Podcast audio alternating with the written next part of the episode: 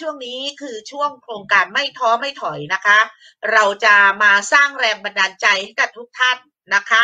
โดยเราจะมีบุคคลต้นแบบนะคะ ที่เคยล้มลุกคลุกคลาน และวันนี้ท่านประสบความสำเร็จในชีวิต เป็นประธานกลุ่มวิสาหกิจชุมชนในพื้นที่ภาคเหนือนะคะ วันนี้เราจะไปพูดคุยนะคะกับท่านประธานชูศิลป์ สาระรัตนะนะคะ ท่านเป็นประธานวิสาหกิจชุมชนชีววิถีนะคะ อยู่ในพื้นที่อำเภอภูเพียงจังหวัดน่านนะคะ สวัสดีค่ะ ประธานชูศิลป์ค่ะ สวัสดีครับ สวัสดีครับ ท่านผู้ฟังที่อยู่ทางบ้านด้วยครับ ค่ะ แนะนำตัวหน่อยค่ะ ท่านประธาน เอ่อผมนายชูศิลป์สารรัตนะนะครับ ค่ะ เป็นประธานวิสาหกิจชุมชน ชีววิถีตำบลน้ำเขียนอำเภอภูเพียงจังหวัดน่านครับ ค่ะ ท่านประธานคะก่อนหน้าที่เราจะมาตั้งเป็นกลุ่มวิสาหกิจชุมชนได้ ท่านประธานลองเล่าให้ คุณผู้ฟังได้ทราบว่าพื้นที่ของตำบลน้ำเกียนเนี่ยนะคะ ก่อนหน้านั้นเนี่ย ครับ เขาทำอาชีพอะไร ชาวบ้านเนี่ยเขาล้มลุกคลุกคลาน แล้วก็ชาวบ้านมีวิถีชีวิตอยู่กันยังไงคะ ครับอ่าเดิมทีเดียวเนี่ยตำบลน้ำเขียนเนี่ยเป็นตำบลที่อ่าเล็กๆนะครับ อยู่ในพื้นที่อำเภอภูเพียงจังหวัดน่านอ่าประชาชนของตำบลน้ำเขียนก็มีอาชีพเป็นเกษตรกรเกือบจะ95เปอร์เซ็นต์ครับ ค่ะ อาชีพเกษตรกรของพี่น้องของเราที่นี่ส่วนใหญ่ก็ปลูกข้าวโพดเลี้ยงสัตว์ แล้วก็อ่าทำอาชีพในการปลูกยางพาราบ้างนะครับ ค่ะ อ่าซึ่งอ่าทั้งสองอาชีพที่เขาประกอบอาชีพมาเนี่ย ก็ไม่ประสบประสบผลสำเร็จของการทำให้มีคุณภาพชีวิตที่ดีขึ้น อืม ก็ยิ่งจน ยิ่งทำก็ยิ่งจนครับ ค่ะ เราก็เลยคิดหาโอกาสว่าน่าจะหาอาชีพเสริมอะไรสักอย่างหนึ่งที่อ่าพี่น้องอ่าพอจะทำได้ทำแล้วมีความสุข ค่ะ แล้วก็นึกถึงปรัชญาคำว่าเศรษฐกิจพอเพียงของพ่อหลวงรัชกาลที่เก้าของเรา ค่ะ เราก็นำเอาปรัชญาตัวนั้นนะครับ มาใช้ในการฝึกเดินเป็นเส้นทางในการอ่าคิดค้นหาวิธีการที่จะเอาผลผลิตที่เราทำได้ในพื้นที่ของเรา มีวัตถุดิบต้นน้ำที่ในพื้นที่ของเรามาแปรรูปครับ แล้วก็ใช้เวลา ค่ะ ว่างหลังจากทำเกษตรกรแล้ว หลังจากเป็นเกษตรกรแล้วมาทำก็ทำได้พอที่จะพูดได้ว่าพอสำเร็จอยู่ได้ครับ อืมก่อนหน้านั้นมันล้มเหลวยังไงคะ ท่านประธาน เอ่อความล้มเหลวในชีวิตของพี่น้องน้ำเขียนเมื่อก่อนนะเมื่อสามสี่สิบปีก่อนนะ ค่ะ คือต่างคนต่างทำต่างคนต่างอยู่ครับ อืม แล้วก็อ่าประสบกับปัญหาวิกฤตตั้งสามเรื่องคือเรื่องของการตัดไม้ทำลายป่า ค่ะ การ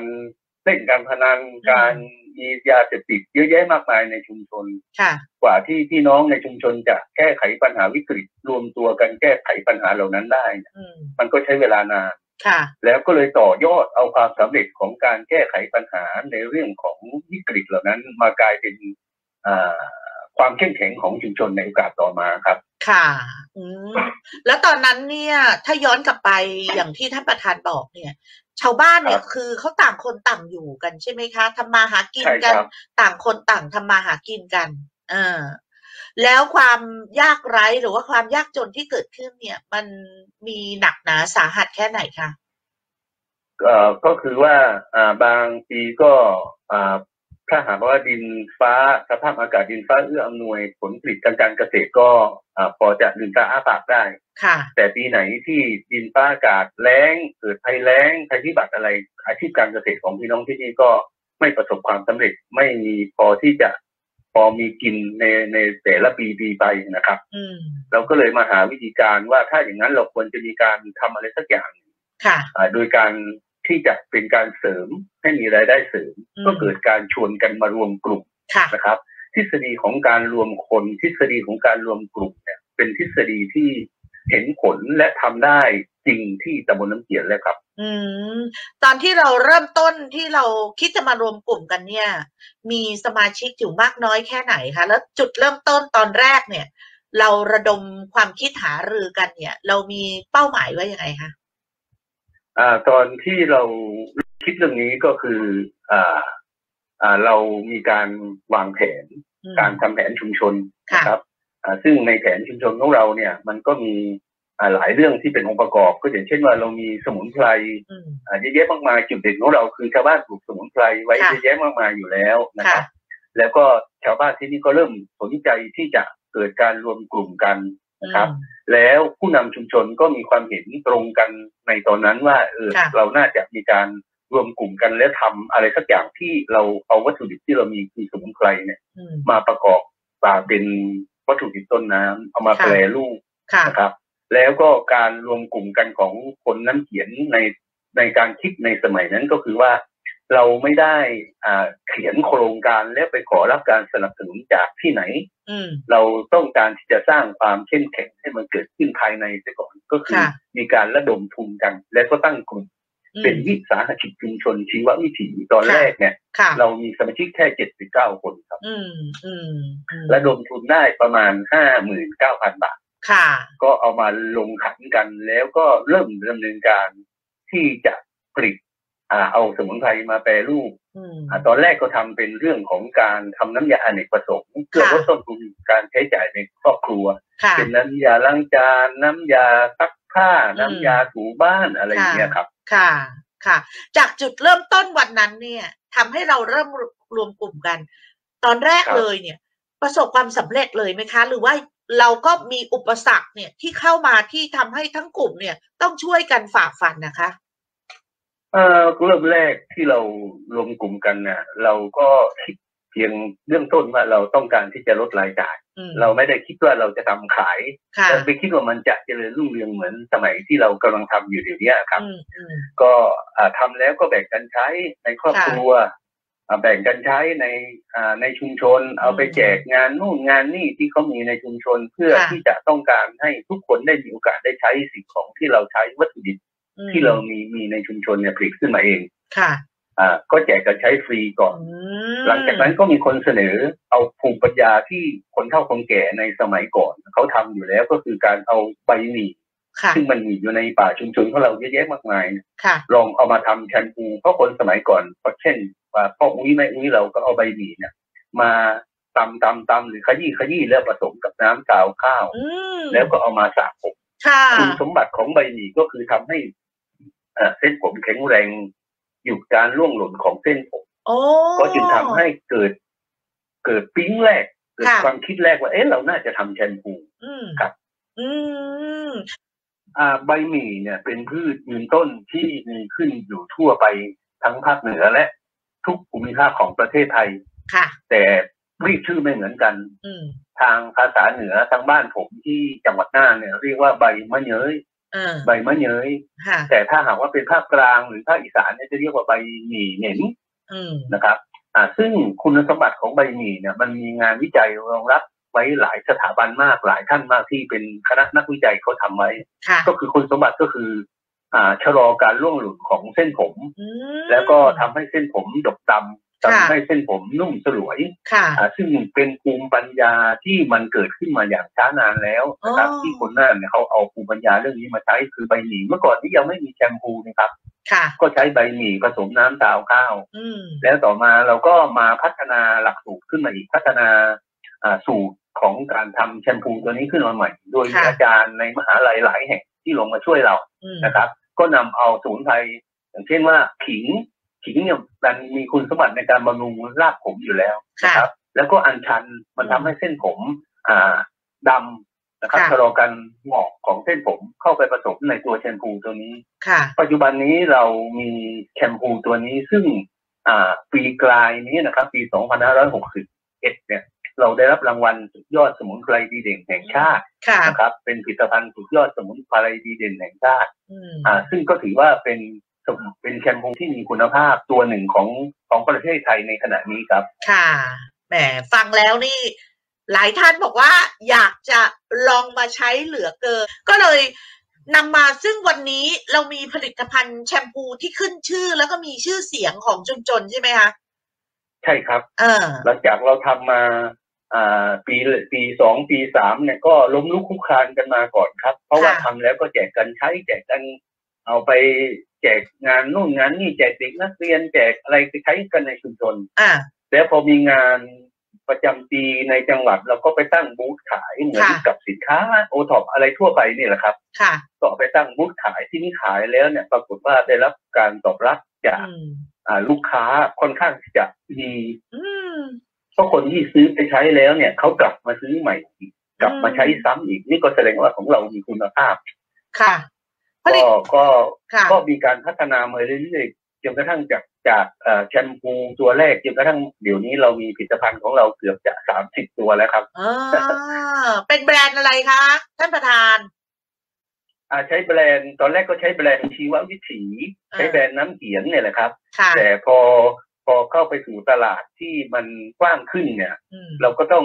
อารู้ว่าแบรนด์เนี่ยมันชื่อเรียกยากเพราะแบรนด์นี่มันมันสำคัญมากสำหรับการทำธุรกิจเรื่องการค้าการขาย อืม อ่าพี่น้องก็มาประชุมกันว่าเอ๊ะถ้าอย่างนั้นเราจะเปลี่ยนเปลี่ยนแบรนด์ดีกว่า แทนที่จะใช้ว่าแบรนด์น้ำเขียน อืม ก็ใช้มาเพียงว่าชีววิถีซึ่งชื่อกลุ่มของเรา ค่ะ ค่ะ ชื่อกลุ่มของเรา เออ อาชีววิถี พอใช้ชีววิถีมาระยะหนึ่ง มันก็อ่าเรียกยากอีก มันไม่ไม่เหมือนมันไม่เป็นสากล ค่ะ ก็เปลี่ยนมาเป็นชื่อคำว่า ชีวา อืม ชีวาเขียนเป็นภาษาอังกฤษครับ ค่ะ ก็มาจากคำว่าชีววิถีนั่นเอ อ๋ ง อ นะครับ ชีวาเนี่ยก็มีขายทั่วไปในประเทศไทย ค่ะ ตอน หลัง นี้ จากนั้นเราก็มาพัฒนา ค่ะ แบรนด์ขึ้นมาเพิ่มอีก ค่ะ นะครับ ก็คือเป็นแบบแบรนด์ชีวาน่า อืม ชีวาน่าก็คือคำว่าชีวามาบวกคำว่าน่านก็กลายเป็นคำว่าชีวาน่า ชี ปัจ วานาจุบันนี้เรามีสองแบรนด์ ค่ะ ตอนนี้การ ครับ ทำการตลาดของกลุ่มวิสาหกิจชุมชน ตลาดในการรองรับเป็นยังไงบ้างคะ แล้วใช้วิธีการยังไงบ้าง เอ่อสำหรับตลาดสำหรับตลาดของเออวิสาหกิจของเราเนี่ยก็ ค่ะ มีมีหลายรูปรูปแบบนะครับหลายรูปทางอ่ารูปทางแรกก็คือที่กลุ่มของเราเนี่ยก็เป็นสถานที่ศึกษาดูงานของพี่น้องอาเกษตรกรอ่าทั่วไปนะครับ มี ค่ะ พี่น้องที่มาศึกษาดูงานที่นี่พันพันเกือบหนึ่งพันหนึ่งร้อยคณะแล้วนะครับ อืม อ่าส่วนใหญ่ก็ เป็นหมื่ พอน มา นะคะ มาแล้ว อืม มาฟังเราอ่าพาไปดูต้นใบหมี่พาไปดูโรงงาน พาไป ค่ะ ดูกระบวนการผลิต ค่ะ บรรยายสรุปให้ฟังแล้วเขาก็จะส่วนใหญ่ก็จะซื้อไปใช้ ซื้อไปใช้แล้วหลัง อืม พอพอใช้ดีมีคุณภาพเขาก็จะสั่งซื้อมาทางไปรษณีย์ทางออนไลน์ทางอะไรอีกเยอะแยะนะครับ ค่ะ แล้วอีกช่องทางหนึ่งเราก็มีช่องทางขายทางออนไลน์นะครับ อืม อ่าซึ่งอ่าเรามีอ่าพันธมิตรของเราที่เป็นพี่น้องที่ช่วยสนับสนุนชุมชนของเราที่ทำตลาดออนไลน์ให้นะครับ ค่ะ ผ่านบริษัทอ่าโมดารีนะครับแต่ซึ่ง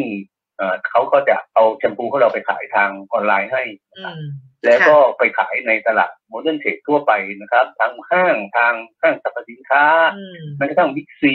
ค่ะ อ่าแล้วก็ทางเซเว่นก็เอา ค่ะ ผลิตภัณฑ์ของเราไปวางขายครับ ค่ะมูลที่ปิดทองหลังพระนี้เข้ามาช่วยสนับสนุนด้านไหนคะ อ่ามูลนิธิปิดทองหลังพระก็เข้ามาช่วยในการพัฒนาอ่าในหลายด้านนะครับ อย่างเช่นการพัฒนาอ่าบุคลากร การ ค่ะ พัฒนาอ่าให้ให้ให้เราได้รับอ่ารู้เทคโนโลยีสมัยใหม่ แล้วก็อ่าขยายผลของเราเนี่ยไปให้ชุมชนอื่นๆให้เขาได้ได้รับทราบ อืม ก็ถือว่าอ่าเป็นมูลนิธิที่อ่าช่วยพัฒนาวิสาหกิจของเราให้เจริญเติบโตได้ไปอีกทางหนึ่งครับ ค่ะ ถ้าคุณผู้ฟังหรือคุณผู้ชมที่ชมผ่าน Facebook อยู่ตอนนี้นะคะ สนใจอยากจะซื้อสินค้าเนี่ย สามารถที่จะสั่งซื้อผ่านอะไรได้บ้างคะ โดยเฉพาะทางออนไลน์อะค่ะ ครับ ก็พิมพ์คำว่าชีววิถีเป็นภาษาไทยก็ได้ หรือว่า ค่ะ ชีวาเป็นภาษาอังกฤษก็ได้นะครับ อ่า เข้าไปในอ่าช่องออนไลน์ มันก็จะมีอ่าระบบคอยบริการท่านอยู่ตรงนั้นค ค่ะ รับ ค่ะ ก็สามารถสั่งซื้อผ่านทางออนไลน์ได้ คุณผู้ชมที่ชมอยู่ หรือว่าคุณผู้ฟังที่ฟังอยู่ตอนนี้ทาง Facebook ของคนอ้วนอารมณ์เสียนะคะ ก็จะเห็นได้ว่าเราขึ้นหน้าจอให้แล้วนะคะ เดี๋ยวให้ทุกท่านเนี่ยสามารถเข้าไปสั่งได้นะคะ ปิดท้ายค่ะท่านประธานคะ วันนี้ทุกวันนี้สภาพเศรษฐกิจแบบนี้หลายท่านกลับบ้านเกิด แล้วแต่ยังไม่รู้ว่าจะไปทำอะไรที่บ้านเกิดของตัวเองดี ท่านประธานพอจะมีแนวทางหรือให้เอ่อแง่คิดกับคนที่ตอนนี้เขากลับเข้าไปอยู่ที่ชุมชน เพื่อที่จะต่อสู้ชีวิตหน่อยอะค่ะ อ่าเป็นเรื่องที่ดีนะครับอ่าท่ามกลางที่หลายคนคิดว่ามันเป็นวิกฤตนะครับ อ่าอย่างเช่นสถานะ ปัจจุบันนี้ทั้งความล้มเหลวในด้านเศรษฐกิจทั้งทั่วภูมิภาคทั่วโลกเนี่ย ค่ะ ผมคิดว่าในแต่ละชุมชนเนี่ยมันมีทางออกครับ อืม มันอยู่ที่ว่าเราจะสนใจทำกับสิ่งที่เรามีหรือไม่ หรือว่าเราค้นพบสิ่งที่เรามีหรือยังนะครับอ่าบางชุมชนอาจจะมีผลิตภัณฑ์เด่นๆ บางชุมชนอาจจะมีวัตถุดิบเด่นๆ แต่ยังไม่ได้รับการพัฒนา ค่ะ ตรงนี้แหละครับที่มันเป็นสิ่งที่อยากจะเชิญชวนพี่น้องอาที่ยังคิดว่าตัวเองยังไปไม่ถึงสิ่งที่อยากจะพัฒนาต้องศึกษาเรียนรู้กับมันไปนะครับ ช่องทางการเรียนรู้ปัจจุบันนี้อ่าทางส่วนราชการเอง ทุกสำนักส่วนราชการเนี่ยเขายินดีที่จะสนับสนุนให้แต่ละชุมชนอยู่แล้ว แต่สิ่งที่สำคัญที่สุดมันอยู่ที่ความตั้งใจของชุมชน ความปรารถนาดีความเสียสละของผู้นำที่จะนำเอาพี่น้องในชุมชนออกไปสู่เส้นทางแห่งแสงสว่างจากความมืดมิดทางด้านเศรษฐกิจตอนนี้อย่างไรเท่านั้นเองครับ ค่ะเอาละค่ะ วันนี้ต้องกลับขอบพระคุณนะคะ ท่านประธานวิสาหกิจชุมชนนะคะเอ่อชีววิถีตำบลน้ำเกียนนะคะอำเภอภูเพียงจังหวัดน่านนะคะ ท่านชูสิงห์สาระรัตนะนะคะกลับขอบคุณท่านประธานนะคะ ครับ สวัสดีครับ สวัสดีท่านผู้ฟังทุกท่านครับ ขอบคุณมากครับ เชื่อมั่นเหลือเกินค่ะคุณผู้ชมคะที่ติดตามฟังอยู่นะคะ กับตัวอย่างของกลุ่มวิสาหกิจชุมชนเห็นไหมคะว่าชุมชนนี้เป็นชุมชนต้นแบบจริง ๆ เพียงแค่เขาเริ่มต้น แล้วนำสิ่งที่มีอยู่ในชุมชนมาต่อยอด มาสร้างผลิตภัณฑ์ จนวันนี้นะคะผลิตภัณฑ์ชีวา หรือชีวาน่านะคะ สามารถที่จะสร้างรายได้ให้เกิดขึ้นกับชุมชนทำให้คนในชุมชนนั้น มีชีวิตความเป็นอยู่ที่ดีขึ้นนี่คือชุมชนต้นแบบจริง ๆนะคะ คุณผู้ชมหรือคุณผู้ฟังที่ฟังอยู่ ลองกลับไปคบคิดว่า ในพื้นที่ของตัวเราเองนั้น สามารถที่จะนำผลิตภัณฑ์ หรือสามารถที่จะมีอะไรที่เป็นจุดเด่น แล้วมาต่อยอดในชีวิตของตัวเอง และต่อยอดในชีวิตของชุมชน ให้อยู่อย่างยั่งยืนได้นะคะ วันนี้หมดเวลาลงแล้วนะคะสำหรับคนอ้วนอารมณ์เสียนะคะ ดิฉันนะคะ รัชนีวันดวงแก้วต้องลาคุณผู้ชมไปก่อนนะคะ สวัสดีค่ะ